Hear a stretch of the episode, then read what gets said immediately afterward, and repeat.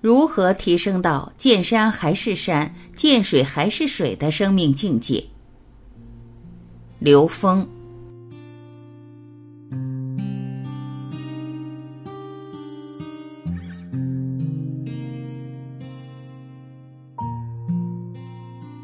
见山是山，见水是水。见山是山，见水是水，也被称之为眼见为实的阶段。它是生命的第一阶段。这个阶段，我们的生命状态执着在外相，会把有限的格局投影出来的外相都当真。以三维空间的眼、耳、鼻、舌、身、意投影出来的色、受、想。行识，我们会把这五蕴能量结构投影在现实生活的各种觉受，变成追求的目标。这个时候，人的生命状态在没有觉醒的见山是山、见水是水的阶段，没有看到三维空间以上被重复性验证的事物，认为那些是不科学的，它是不存在的，它是虚幻的，它是迷信的。在这个阶段，会让我们发现生命的局限，在三维空间的执着带来周而复始的生命能量体验局限，使我们越来越难体验到生命的自在。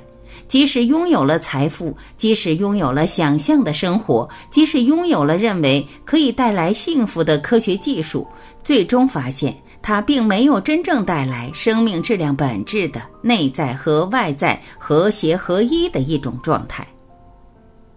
见山不是山，见水不是水。现实经常给我们创造这样的机会，开始看到外部世界崩坏的虚幻的像。有些人看到了局限，并开始觉醒，进入了第二个境界。他看到原来一切都不过是投影的像，而投影源在自己的内在，是我们自己的认知投影出来的。投影的像全是虚幻假的。这个阶段让人看到了一切存在的无意义，我们曾经以为的意义都是格局太小的意义。就像蚂蚁把自己的蚂蚁窝修得再好，跳到人的角度去看，一点意义都没有。当人的格局打开以后，再看人生汲汲营营所追求的很多事情，曾经以为的那种意义顿时消失了。这是进入了见山不是山，见水不是水的境界。人类的所有社会系统都在引导人们走向生命境界的升华。当你不得不面对见山不是山、见水不是水的境界，我们曾经在三维空间的游戏规则设想的未来，在这个阶段面临巨大的挑战。不断出现的病毒、灾难和欲望的膨胀，让我们才不得不考虑：原来这些假象必须超越了，要在更大的空间格局去建构新的游戏规则。见山还是山，见水还是水。当我们在这个层面觉醒以后，就进入了和谐共生的唯一的未来通道。这个阶段才会进入更高的一个层面，叫见山还是山，见水还是水。这个时候达到的是心物合一、知行合一、投影源和投影合一。投影源内在的持续提升，会带来当下内在的最美好、最自然的喜悦。这种生命质量完全不被外向所左右，完全可以从内在而创生出来。就像王阳明，他在龙场悟道之前是见山是山，见水是水。在龙场悟道的时候，进入了内在的升华，他看到了一切空性的本质，叫见山不是山，见水不是水。龙场悟道以后，进入到的是知行合一。所有三维的存在，其实全是自己的课题，全是自己认知到的。每一道题都有它的意义。面对每一个人事物，每一个当下的觉受行住。坐卧的生命状态全有意义了，此刻变成了见山还是山，见水还是水。他了解生命的根本意义是提升内在境界，活出在每一个当下持续提升的生命状态，在这个层面才能够真正的理解当今面对的到底是什么样的时空能量阶段。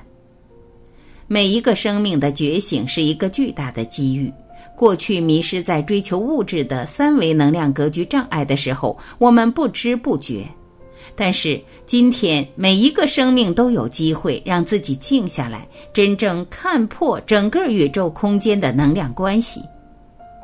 这个时候，我们真正的开始反思，从生命本质的意义和每个当下的关联反思，开始真正的静下来问自己：我们面对的每一件事情都在告诉我们什么？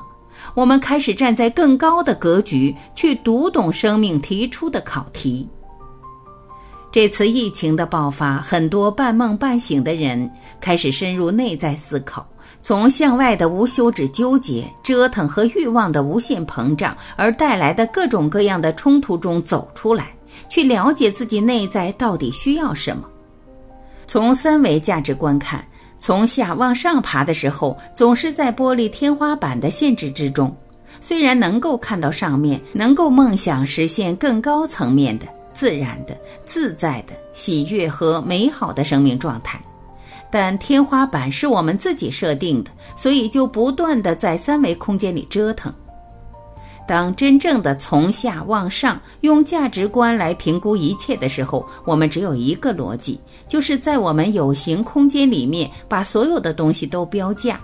当把所有东西标价以后，我们把那些本来无价的给人提供奉献，在奉献中获得喜悦的公共事业也标价了，把教育和医疗也标价了。到了宇宙观就没有办法标价了，因为这个时空里面真正有价值的东西恰好是无价的，爱是无价的，慈悲是无价的，阳光是无价的。真正让我们的生命获得滋养、最有意义的东西是无价的，自然的环境是无价的，适应人们生长生活的自然生态是无价的。当你站在一个物质价值观来评估的世界上，这种价值观的局限把我们人的能量局限了。我们在见山还是山、见水还是水的生命境界看到的都是生命智慧提升的应用题。从上往下来读懂整个宇宙的能量关系，从宇宙观来决定世界观、人生观和价值观。只有站在智慧系统里面去读它，才能真正看到人类所有智慧系统表达的宇宙观的格局到底有多大。这个格局在人类的智慧系统的共性描述里面，它是 n 为 n 趋于无穷大。感谢聆听，我是晚琪，我们明天再会。